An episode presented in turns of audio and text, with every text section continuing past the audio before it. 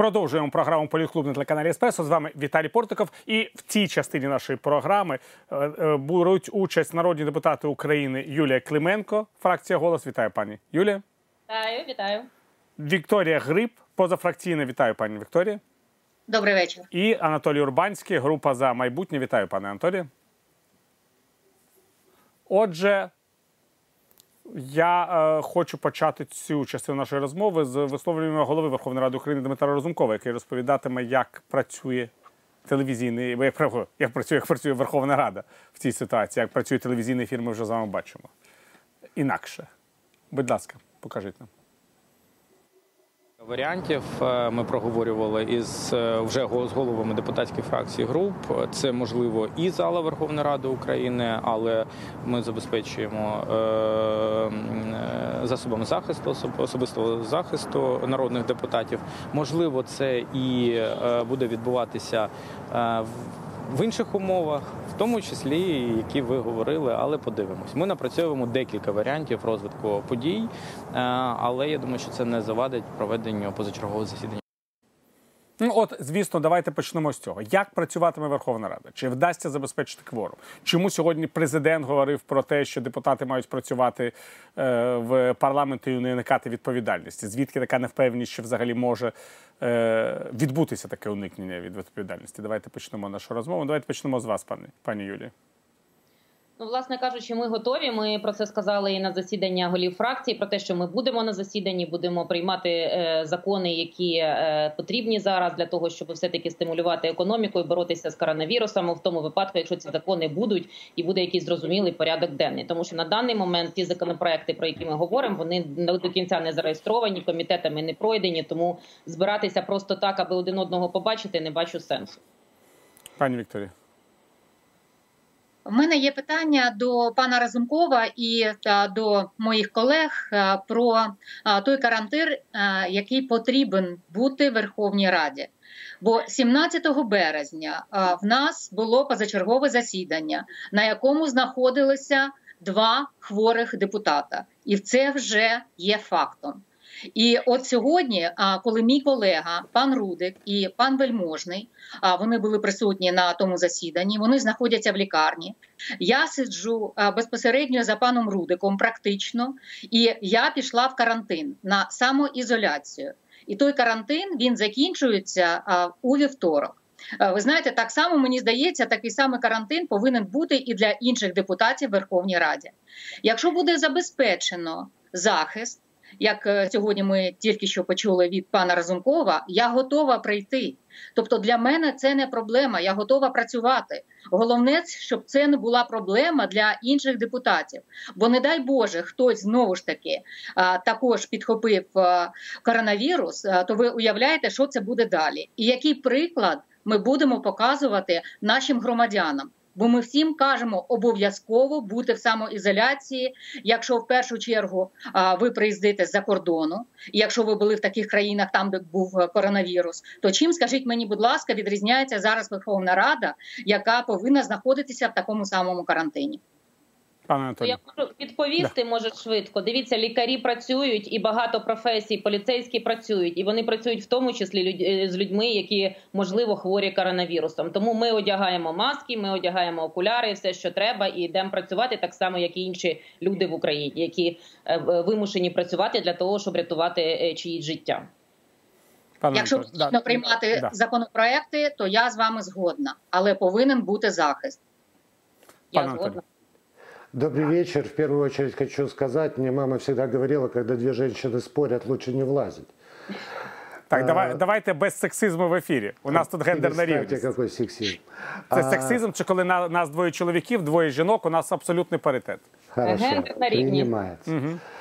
Но я никого не хотел обидеть. Я Дякую. в первую очередь хотел сказать о том, что я о, поддерживаю двух предыдущих своих коллег. И э, в первую очередь хочу сказать, что если будет полностью обеспечены все средства защиты, мы, как все те люди, которые должны сейчас не останавливать развитие и движение нашей страны, особенно в такое непростое время, должны прийти и сделать свою работу согласно тех делегированных полномочий, которые давали нам наши избиратели.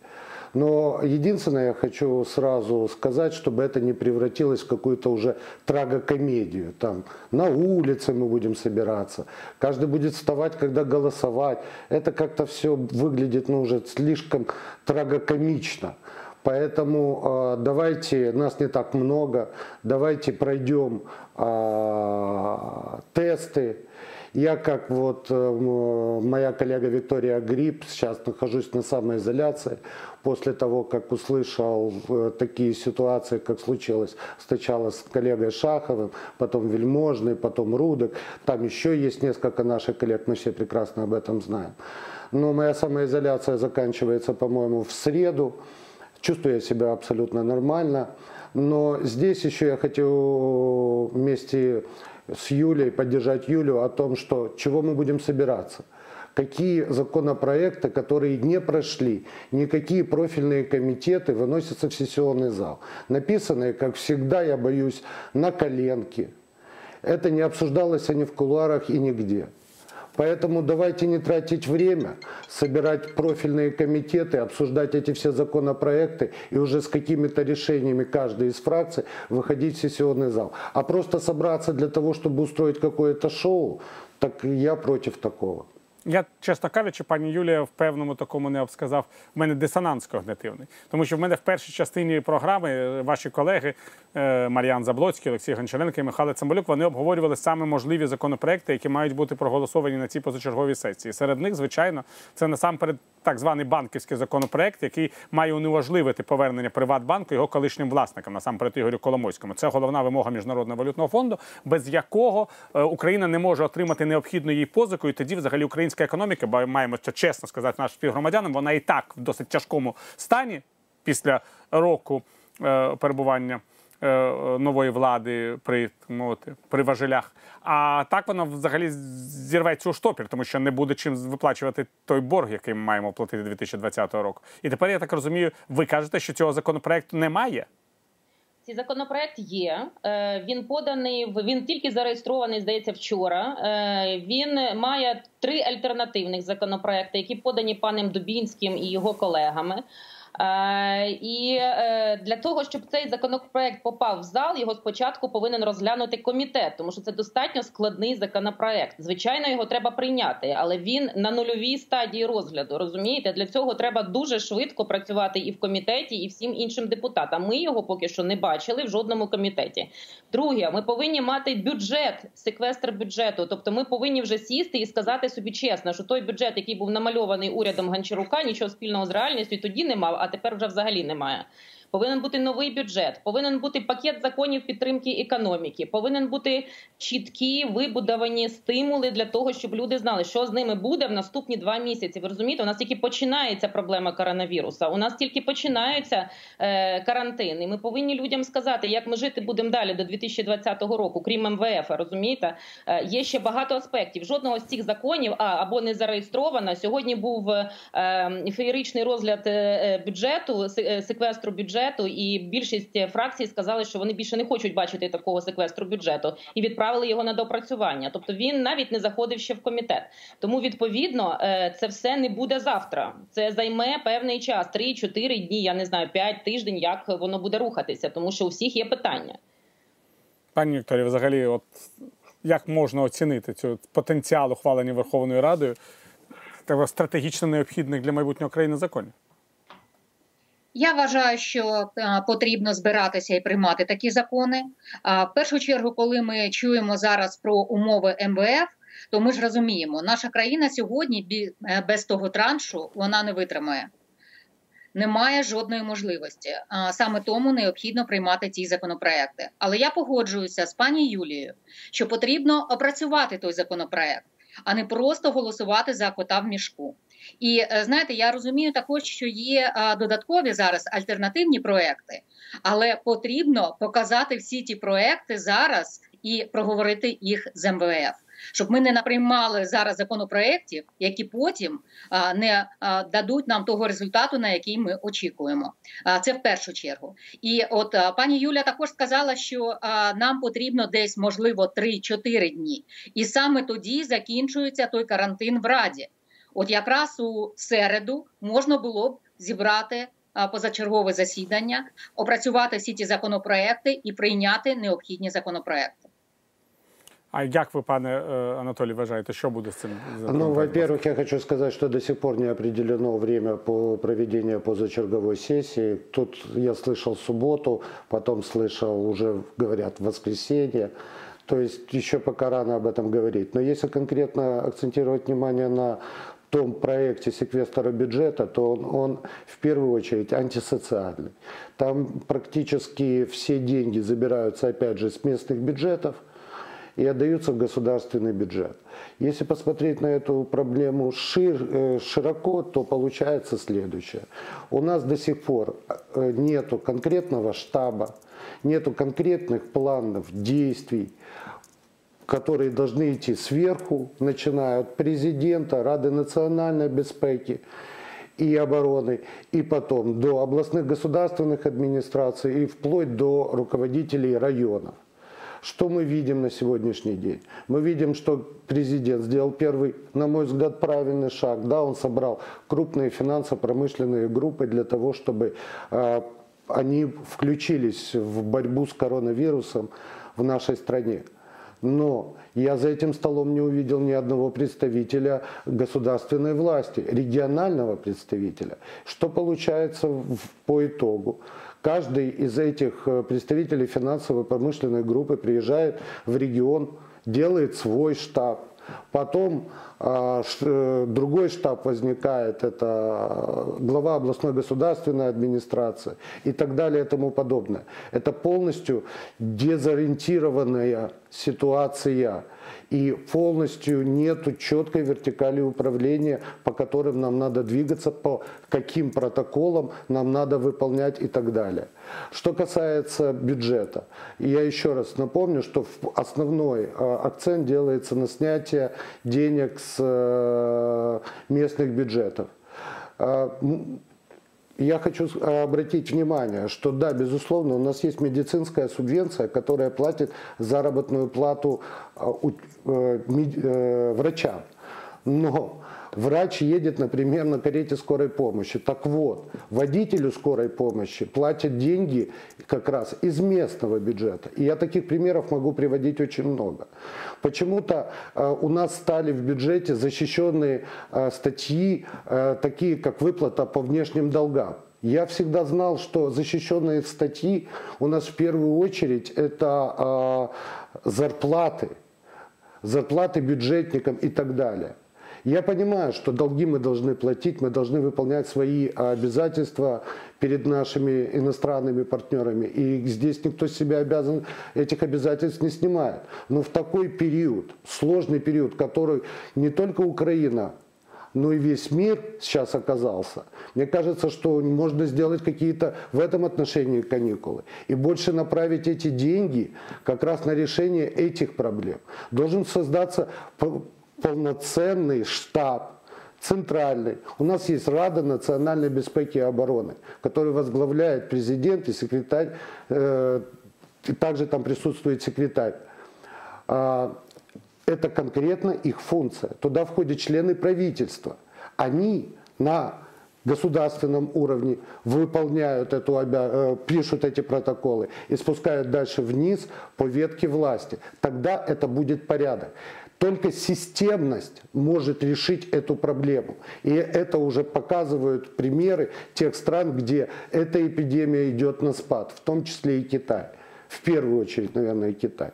А у нас здесь сейчас кто в лес, то по дрова. Поэтому ну, мне кажется, что здесь нужно четко проработать все эти механизмы. И э, эта проблема делится на две составляющие. Первое четкая вертикаль власти и четкое понимание, кто за что отвечает.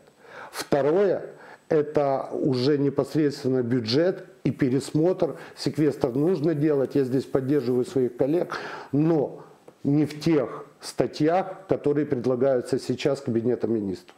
Дякую, пане Анатолій. Я хочу, до речі, до вас, пані Юлія, звернутися ось таким питанням. Чи пан Анатолій вважає, що ось ця нарада була доречною президента з е, тим, що він називає великим бізнесом, а деякі називають олігархами. Там дійсно було кілька олігархів.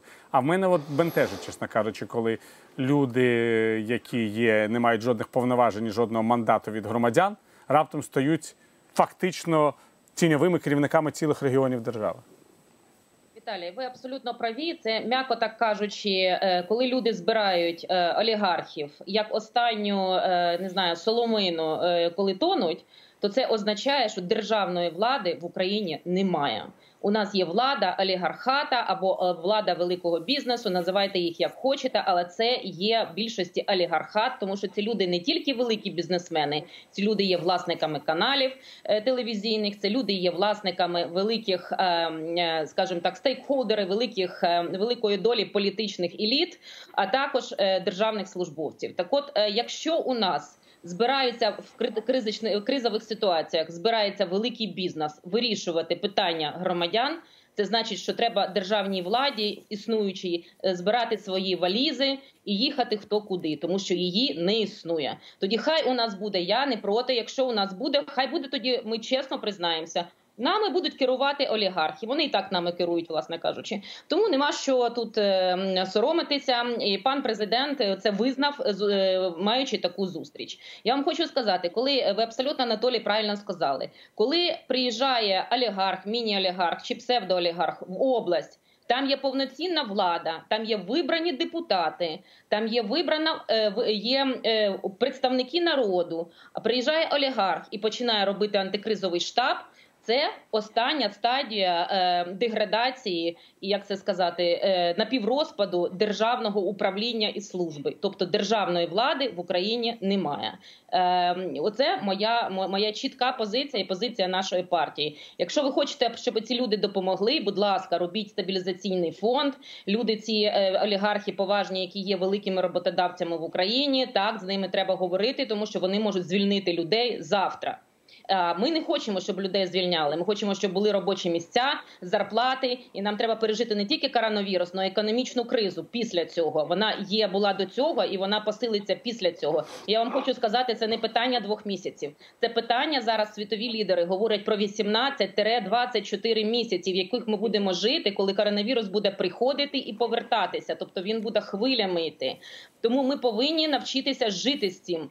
Е, і перш за все, якщо ми хочемо допомогти нашим громадянам, в тому числі пани олігархи, свійські олігархи, значить, будь ласка, робимо стабілізаційний фонд, куди вони всі кладуть живі гроші, а не вирішують проблеми області. Вирішення проблеми області є державні службовці, які ми, як платники податків, платимо зарплату, і є вибрані депутати, які є представниками народу конкретних регіонів.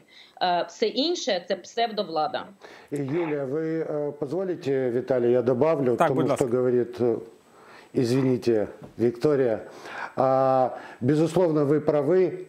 Но я в первую очередь не вижу ничего плохого, в том, что частный бизнес, как это было уже и в 2014 году, перед нашей страной уже вставали такие э, выклики, и э, мы умели самоорганизовываться. Нет ничего плохого в том, что частный бизнес приходит на помощь финансово, но ни в коем случае не с точки зрения управления. Это первый тезис. Здесь я с вами согласен, и здесь мы сейчас на лицо видим с вами в регионах именно вот такую полную дезорганизацию, которая приведет к непонятным, а я боюсь, к трагическим последствиям.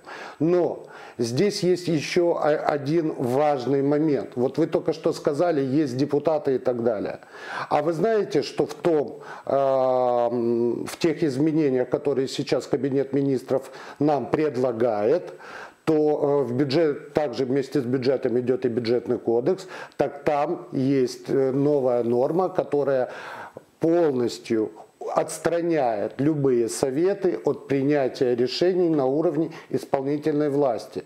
Я, э, как вы к этому относитесь? Я к этому отношусь сугубо отрицательно, потому что здесь должна быть четкое понимание всего того, что происходит. А если мы сейчас возьмем с вами регионы, да, то я могу вам сказать, что сейчас поменялись везде главы областных государственных администраций. И депутатский корпус областных советов значительно больше понимает все проблемы в регионе, чем те новопришедшие, при всем моем уважении к этому новому руководству, э, руководители области в рамках областных государственных администраций. Здесь сейчас не надо тянуть одеяло на кого-то. Здесь только совместная работа каждой ветки власти в одном ключе в том числе привлекая финансово-промышленные группы, как вы их так называете, олигархами. Только такая совместная работа даст реальные результаты, которые мы можем потом с честью сказать, что мы с вами прошли это. И здесь еще одно я хочу сказать, что вы абсолютно правы в том, что нам не только пережить коронавирус надо, а нам еще нужно пережить с вами большой финансовый кризис, который надвигается. И как во всех странах во время финансовых кризисов основным локомотивом внутренней экономики становится государство, задавая тренды и темпы. Так вот, большие инфраструктурные проекты, которые были запланированы в э, государственном бюджете и которые были бы, могли быть выполнены, они опять же сняты сняты под корешок. А это рабочие места и все, что с этим связано. Поэтому, еще раз говорю, мы должны пересмотреть и сделать секвестр бюджета. Безусловно, это правильно. Но мы должны четко понимать, по каким статьям. Не за счет э, социальных групп, которые вообще ничего не получают. Я там, например, не увидел какой-нибудь помощи в том отношении, что э, коммунальных платежей и так далее. Я вот, например, ехав сюда на эфир, прочитал новость, что в рамках э, Киевской міської ради сейчас 50% э, мелкому и среднему бизнесу дается выплаты в, э, налогов в местный бюджет. Но это в рамках Киевской Рады. Опять же, это, это, это так, может так. быть, не может быть это правильно, но это не является системным. Это опять какие-то кусочки, там одни приняли, там другие приняты. Кто в лес, то по дрова.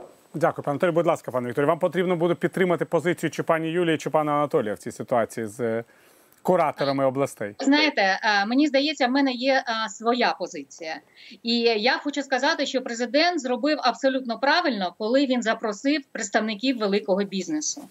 І саме результатом такої зустрічі і ота робота почалася в регіонах. Але абсолютно не так, як я сьогодні почула зараз від колег. Е, я просто е, приймаю участь е, також в таку в такій роботі в Луганській області і трошечки в Донецькій області. І я можу сказати, що от якраз представники великого бізнесу вони прийшли безпосередньо до губернаторів, які зараз є очільниками ВЦА.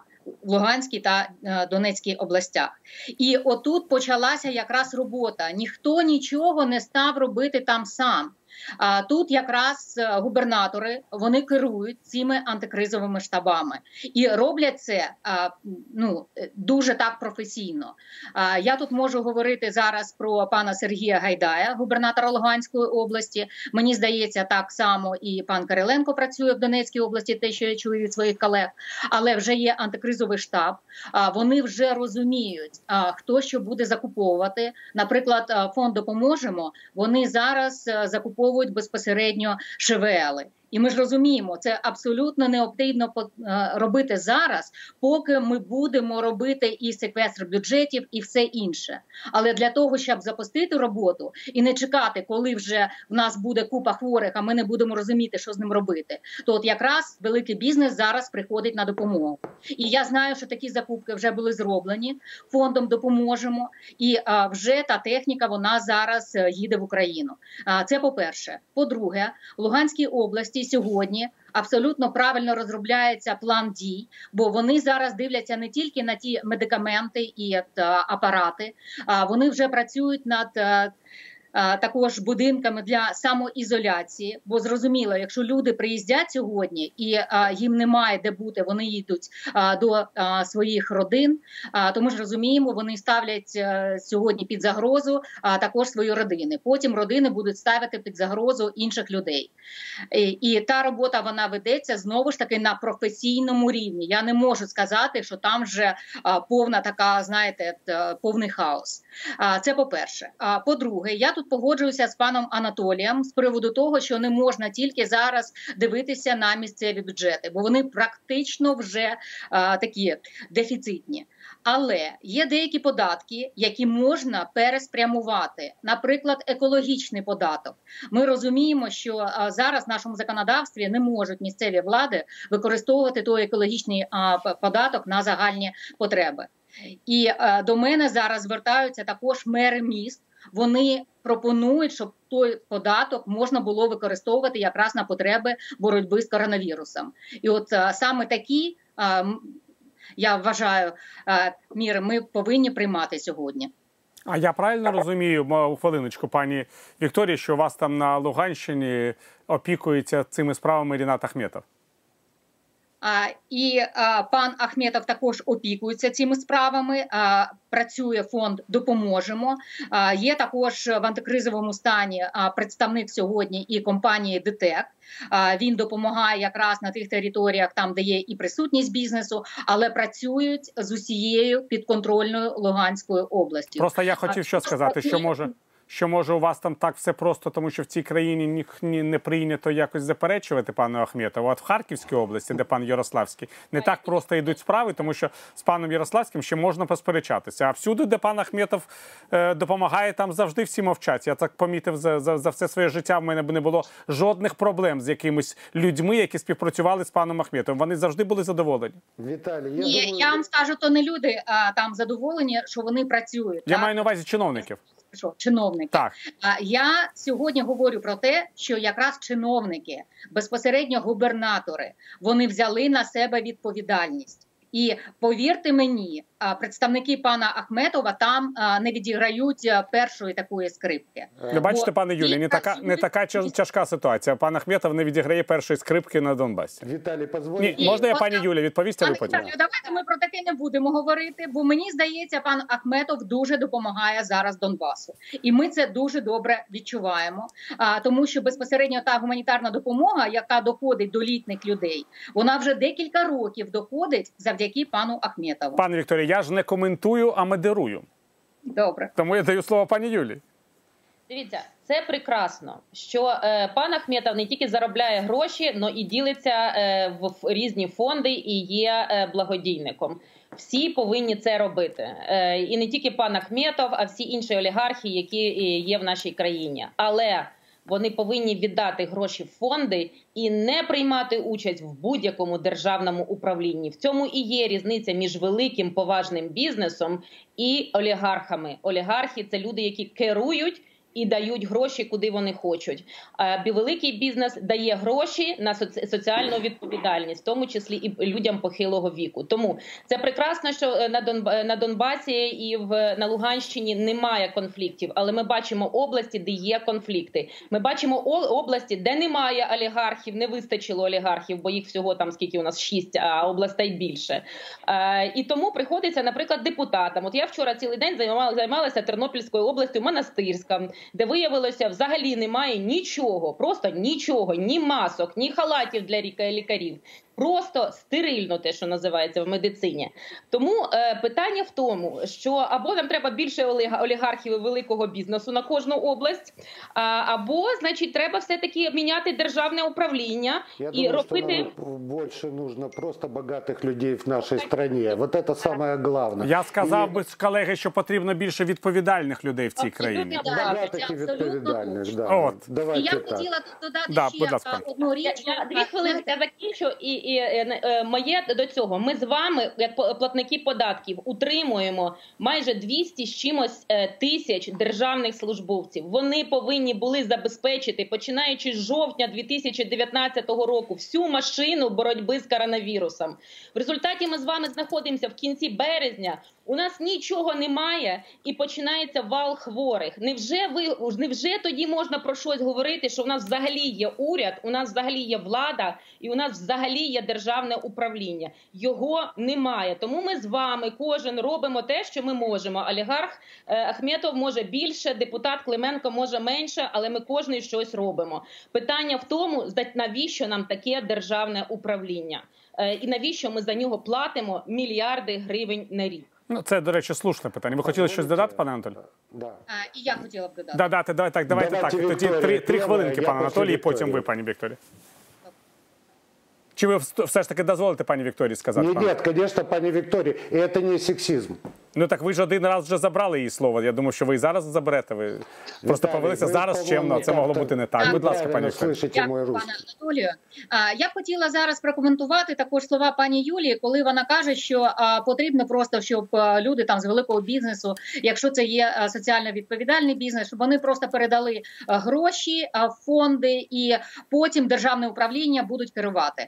На превеликий жаль, зараз я також бачу ситуацію, коли уряд він. Хоча і намагається ефективно працювати новий уряд, але не все зразу так виходить. І от якщо ми беремо зараз е, той же фонд допоможемо Ріната Ахметова, в них вже є експертиза. Вони працюють на цьому ринку. Ну я маю на увазі це благодійний фонд, так але вже декілька років. І от якраз їм вдалося сьогодні встати в ту чергу, отримати ті ШВЛи. І це набагато ефективніше, чим зараз би ті кошти пішли до якихось там фондів державних, і потім а, державні службовці також витрачали на це час. Дякую, Оце якраз коментар А, а, пані Юлії. Все, могу говорить, да? Вы знаете, здесь я не могу согласиться ни с одним, ни с другим оратором. Я, наверное, сейчас буду как бы а, такую ситуацию попытаюсь объединить. На самом деле частный бизнес очень эффективен в некоторых решениях вопросов. Именно в тех вопросах, на которых акцентировала только что внимание э, моя коллега Виктория. Но э, о чем мы сейчас с вами говорим? Когда я мы сегодня начали нашу передачу, я именно акцентировал внимание о том, что первый шаг президент сделал. Он посадил представителей больших финансовых промышленных групп за стол, но в эту же очередь не посадил руководителей областей за этот же стол и сказал, друзья, вот, пожалуйста, вместе мы начинаем делать то-то и то-то. Хочу привести такой пример, без э, предметно по области. Но представьте себе, что руководитель какой-то вот финансово-промышленной группы сделал штаб в этой области, как я уже говорил, и, и звонит э, главврачу областной больницы и говорит, ты должен сделать это, это, это и это. А это не отвечает правилам, медицинским правилам, правилам безопасности и так далее и тому подобное. Поэтому вот именно только совместная кооперация, совместные действия. Да, безусловно, областной государственной администрации, здесь Виктория тысячу раз права. Безусловно, значительно тяжелее найти где-нибудь, особенно на внешнем рынке, ИВЛ и так далее и тому подобное. И здесь только благотворительные фонды, и не только Рената Леонидовича Ахметова, за, за его работу огромное спасибо, что он делает на востоке страны, но и... а, я Мені, знаю, мож, ні, и- мені може встати?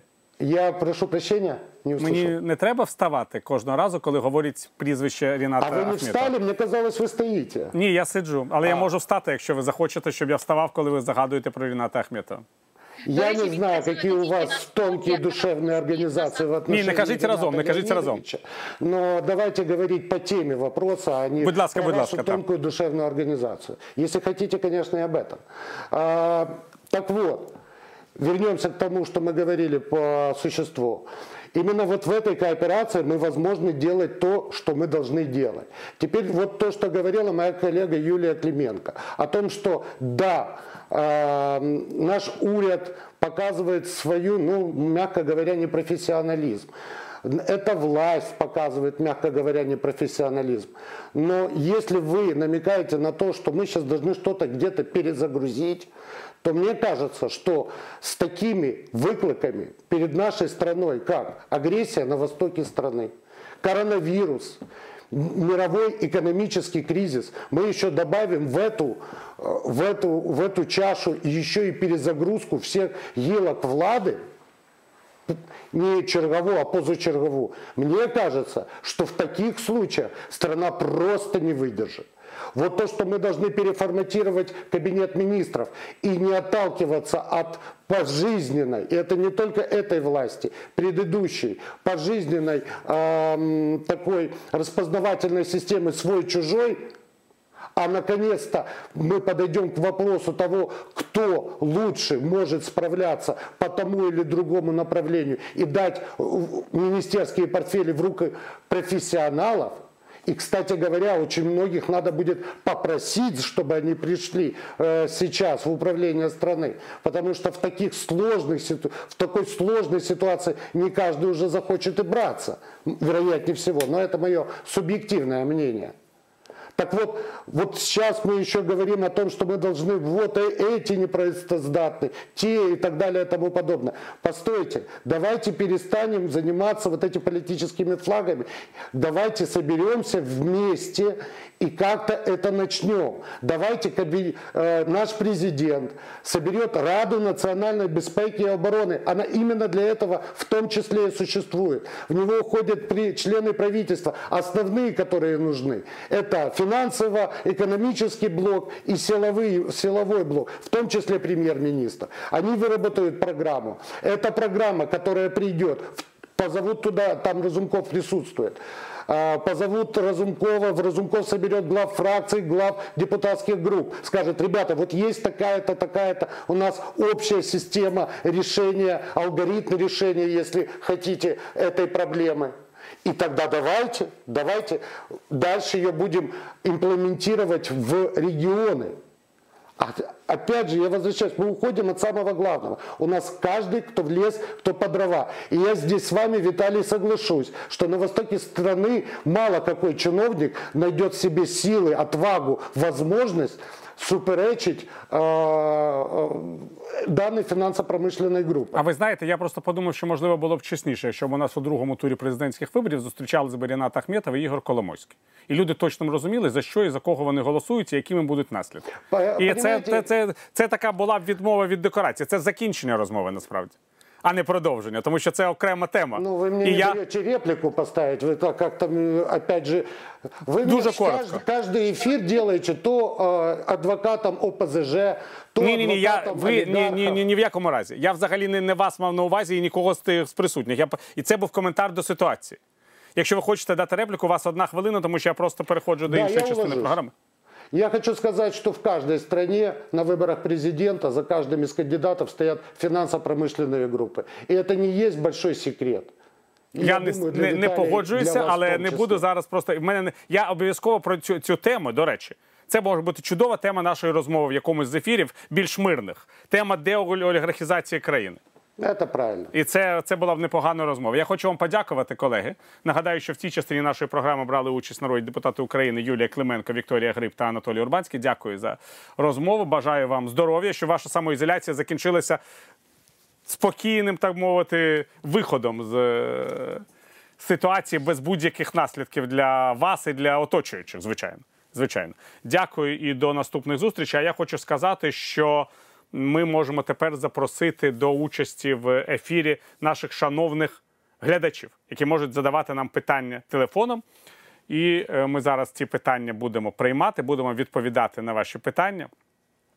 Перед тим як хтось вже зателефонував, я маю сказати, що коли ми ставили у Фейсбуці питання, яку тему потрібно е, е, взяти для обговорення цієї е, цього тижня, як не дивно, величезна кількість людей, ну може це й не дивно хотіла, щоб ми говорили саме про перемовини в мінську щодо Донбасу. Таких перемовин не було. Але я хочу сказати важливу річ, щоб наші глядачі усвідомлювали ситуацію, в якій ми опинилися. Перемовин в мінську не відбулося, вони перенесені. Звісно, не відбулося затвердження так званої консультативної ради, в яку вперше на паритетних засадах мали б увійти представники е, української влади і так званих е, окремих районів Донецької і Луганської областей, тобто фактично цих народних республік, яких нібито створила Росія на цій території. Але разом із цим відбулися набагато більш важливі процеси, на які теж я хотів би звернути вашу увагу, друзі. Так звана влада народних республік і Донецької і Луганської закрила повністю кордон з Україною. Це серйозна проблема. Тому що раніше це була лінія розмежування. Тепер я спеціально вжив слово кордон, тому що це став кордон. Через нього нікого не пропускають ні в один бік, ні в інший. І пан Пушилін, так званий голова Донецької Народної Республіки, він сказав, що громадяни ДНР можуть значить, за кілька днів повернутися додому. Тобто він е, зробив вигляд, що він керує реальною державою. Але вигляд виглядом. Лінія розмежування закрита для наших громадян в обидва боки. А от Росія спеціально внесла зміни до власного рішення про те, що на територію Російської Федерації більше не допускатимуть іноземців. І зробила виключення тільки для українських громадян, які проживають на окупованих територіях Донецької і Луганської областей. Тобто навіть громадянам Білорусі не зробили такого виключення, яка входить з Росією в окрему союзну державу, спільну союзну державу. Навіть там для мешканців Придністров'я, які не мають російського громадянства, не зробили такого виключення. А от для мешканців Донецької і Луганської областей, окупованих районів Донецької і Луганської областей, таке виключення зробили. Тобто лінію розмежування з Україною закрили, а кордон з Росією відкрили. І це говорить про справжні наміри Москви. І це говорить про те, що після цієї епідемії ми в питанні Донбасу виявимося в абсолютно новій ситуації, в якій ми не були до того, що зараз відбувається. Є у нас перший дзвінок. Вітаю вас. Доброго вечора. Добрий пане вечір. Віталію. Пане Віталію, мені дуже подобаються ваші програми. Я часто дивлюсь. Інший канал у нас зак- е, так мовити не працюють. Ось я е, мене звати Роман. Я доцент одного з університетів міста Львова. І дивлюся якраз як на вас, і мені дуже подобаються ваші ваші позиції, ваші політичні позиції, всі питання. І тільки що я чув цю бесіду і пана Анатолія пані Вікторії, і сам собі дивуюся, невже вся Україна, дивлячись на цих двох народних депутатів, не розуміють, що ми е, через нашу безгосподарність, бездемократичність, занадто демократичність, і те, що ми не, знаємо, кого ми обираємо, обираємо таких депутатів, які сьогодні говорять про Ахметова як чуть не Бога для України. Ну це просто, ну вибачте, ну ну інакше як на позорище не скажеш. Невже ж, шановані пані Вікторія і пан Анатолій, не розуміють? Що не можна робити з людини, яка не платить податки так, як має бути все, і маючи е, економію в податках, а зараз Зеленський робить його ніби Богом для України. Ну це ну це ну, це настільки смішно, настільки позорно, настільки дивишся, думаєш, де, ж ти живеш? Де ми живемо? В якій Ну країні я ми думаю, що це важлива була дискусія. Ви зрозуміли, де ви живете. Це важливо, коли ви розумієте реалії. І я вам маю сказати, хочу нагадати, що пан Зеленський це не перша людина в нашій практиці, яка робить пана Ахметова Богом для України. І в мене є серйозне побоювання, що не останнє. І це величезна проблема. До речі, це проблема і для самого пана Ахметова. Тому що пан Ахметов дійсно не займається розвитком, маючи величезні статки, і величезні можливості в е, промисловості, не займається розвитком цивілізованої держави, а потім за власні гроші починає закривати дірки в інфраструктурі і в управлінні державою, тоді, коли все валиться, не усвідомлюючи, що воно все валиться саме тому, що немає цивілізованого розвитку. Але я перепрошую, а що пан Ахметов він такий один? А подивіться, що відбувається з українським волонтерством. Величезна кількість людей, які теж не дуже думають про те, що треба побудувати цивілізовану державу без олігархів. Треба самим платити податки, треба укріплювати всі сфери нашого життя, інфраструктури. Потім змушені просто власними коштами закривати ті дірки, які є в цьому кораблі. І дуже часто, як це було 2014 року, це зараз ми говоримо про кошти. А 2014 року ці самі люди закривали е, власними тілами. А олігархи, ну згадаю про пана Коломойського, фінансували добровольчі батальйони тільки тому, що абсолютно не хотілося їм раніше думати про цивілізовану державу з нормальною армією, з нормальною економікою, з нормальним державним управлінням. І мені прикро, що ніхто не, зробив висновків цього року, 2014 року. І ми знову повернулися в ту саму ситуацію бездержавності, якій ми були 2014 року. І дійсно змушені бачити, як президент України сподівається на допомогу виключно пана Ахметова та інших олігархів. Будь ласка, у нас є ще один дзвінок. Добрий вечір, пане Віталію. Я так рада що я е, вас дивлюся, завжди ваші всі передачі абсолютно дивлюся з задоволенням. Да? Ну зараз хочу вам задати таке питання. Всі, е, всі зараз говорять тільки про коронавірус. А зараз е, сьогодні по вашому е, експресу і по СТБ подивилася, що вже Росія вторглася в морські води, е, значить, Одещини, і е, значить, е, там вони вже газ видобувають. Наша прикордонна служба до них, е, значить, е, вже попрямувала, питають, що ви тут робите. Поставили корабль з ракетами, значить, і все, вони повністю вже в наших зонах вторглися в морську зону. І ніде нічого, тільки про коронавірус говорять. Ніде нічого. Що ви скажете на це питання? Я вам скажу те, що я говорив, коли е, відповідав на перше питання з соціальних мереж, коли я говорив про перемовини в Мінську. Ми маємо розуміти просту річ, що зараз Москва буде використовувати цю ситуацію. Очевидно, що зараз слабшують позиції України і західних держав. Зараз дійсно всі будуть займатися е, епідемією, тому що ціна людського життя вона є абсолютно різною, скажімо, в Італії, в Іспанії, в Україні і в Росії. Це треба просто усвідомлювати. І тому у російського керівництва є набагато більше можливостей зараз думати про якийсь свій політичний інтерес і втілювати його життя. І це буде стосуватися не тільки закритої лінії розмежування на Донеччині і Луганщині, і не тільки того, того прикладу, який ви навели з е, територіальними водами України. Це буде стосуватися дуже багатьох речей. Більше того, якщо е, виявиться, що ми не здатні втримати стабільність в нашій країні і економічно, і політично, Росія також цю ситуацію буде використовувати для подальшої дестабілізації ситуації в нашій державі, навіть якщо у них самих будуть проблеми з епідемією. Це просто треба усвідомлювати, треба до цього готуватися. Будь ласка, ще один у нас є дзвінок. Алло, добрий вечір. Вітаю. Е, Я хочу от сказ- е, зачитать е, ну, на российской мове первоисточник э, политического деятеля об Тільки- этой войне. Тільки коротко. Да, э, русским гражданам надо думать о том позоре, какой на нас пойдет. Мы все еще до такой степени рабы, что нами пользуются для обращения в рабство других племен, ну, народов. А, Мы все еще терпим у себя правительство не только подавляющее свирепостью палача всякое стремление к свободе в России, но и пользующееся, кроме того, э, российскими войсками для подавления э, посягательства на чужую свободу. Е, Сторінка 357, том 5, В.І. Ленін. Ну я ми знаємо, ми вивчали ці твори в е, школах, в університетах.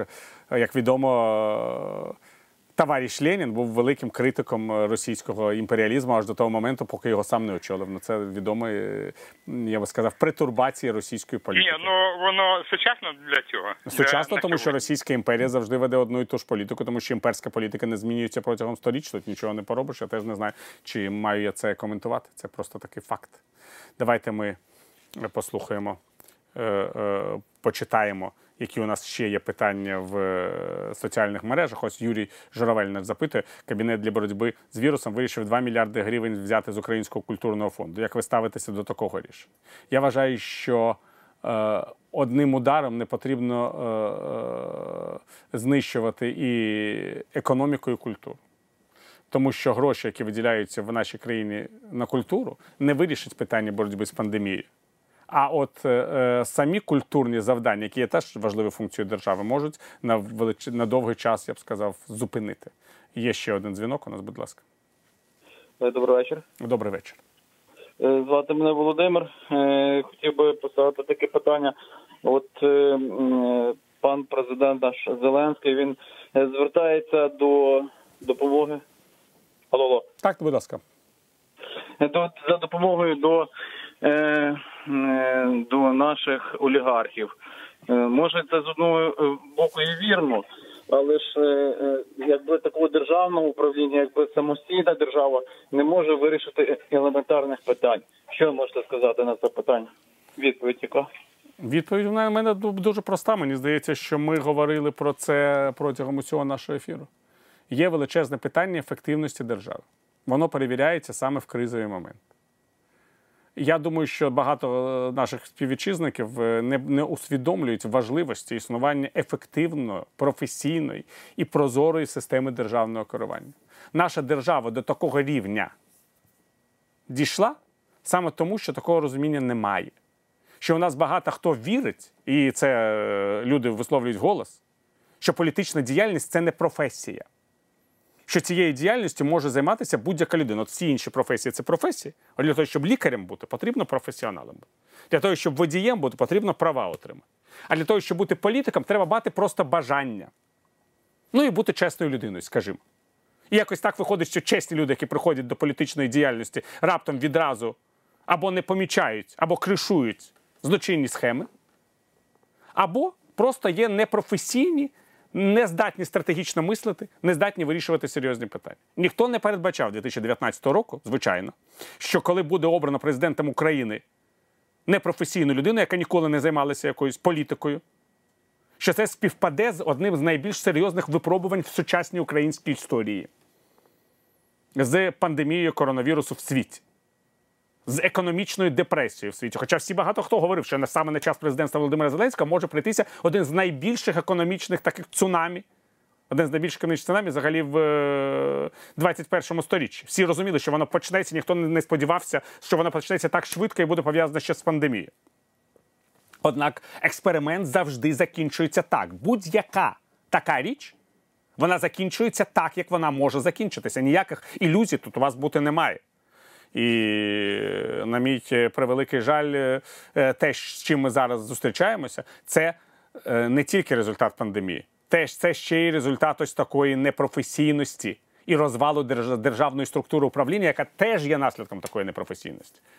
І люди, які роблять свій вибір наступного разу, вони мають відповідально поставитися до цього і подумати, що якщо вони не забезпечать професійної, прозорої і ефективної держави, професійної, прозорої, ефективної системи державного е, планування, якщо між непрофесіоналом і професіоналом вони завжди будуть обирати професіонала, вони тоді можуть принаймні дати собі можливість, шанс вижити.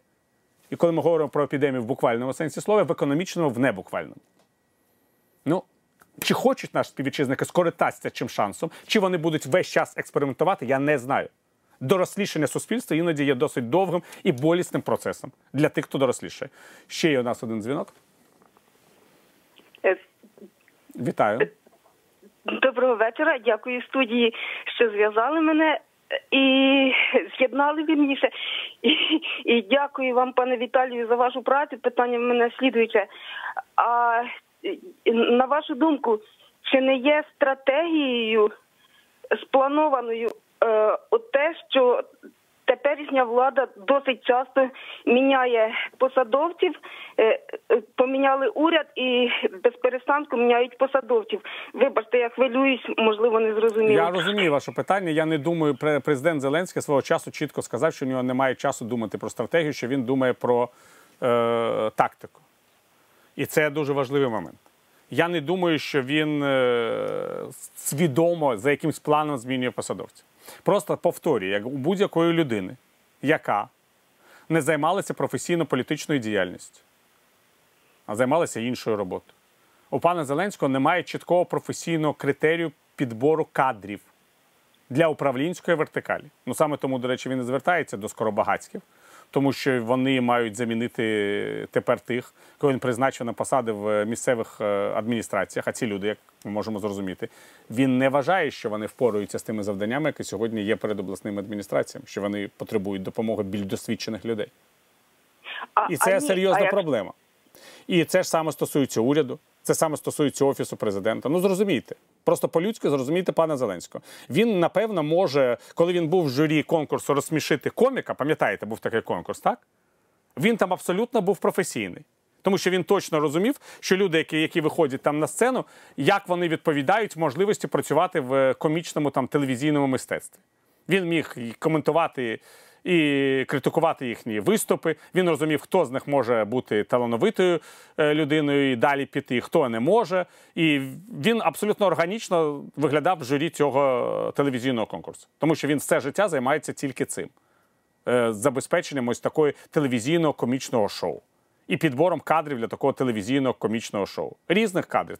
Акторів, сценаристів, я не знаю, там ще когось, адміністраторів. Але коли людина, яка все життя займається тільки таким видом діяльності, та будь-яка людина, навіть ми з вами, раптом буде, вона повинна бути підбирати прем'єр-міністра, міністрів, керівників Міністерства оборони і закордонних справ, керівників обласних, районних адміністрацій. Який критерій професіоналізму вона, вона може собі знайти, коли вона все своє життя відбирала коміків? І ви всі прекрасно про це знали. Люди, які прийшли на вибори у 2019 році, ви знали, що ви голосуєте за людину, яка все життя відбирала тільки коміків, а не міністрів охорони здоров'я чи міністра закордонних справ. Так що це не відповідальність Володимира Зеленського. Зрозумійте це. Це відповідальність тих, хто за нього голосував і свідомо вірив, що він може підібрати менеджерів, які врятують їх в кризовий момент. Ну, як це завжди буває, чудо не відбулося.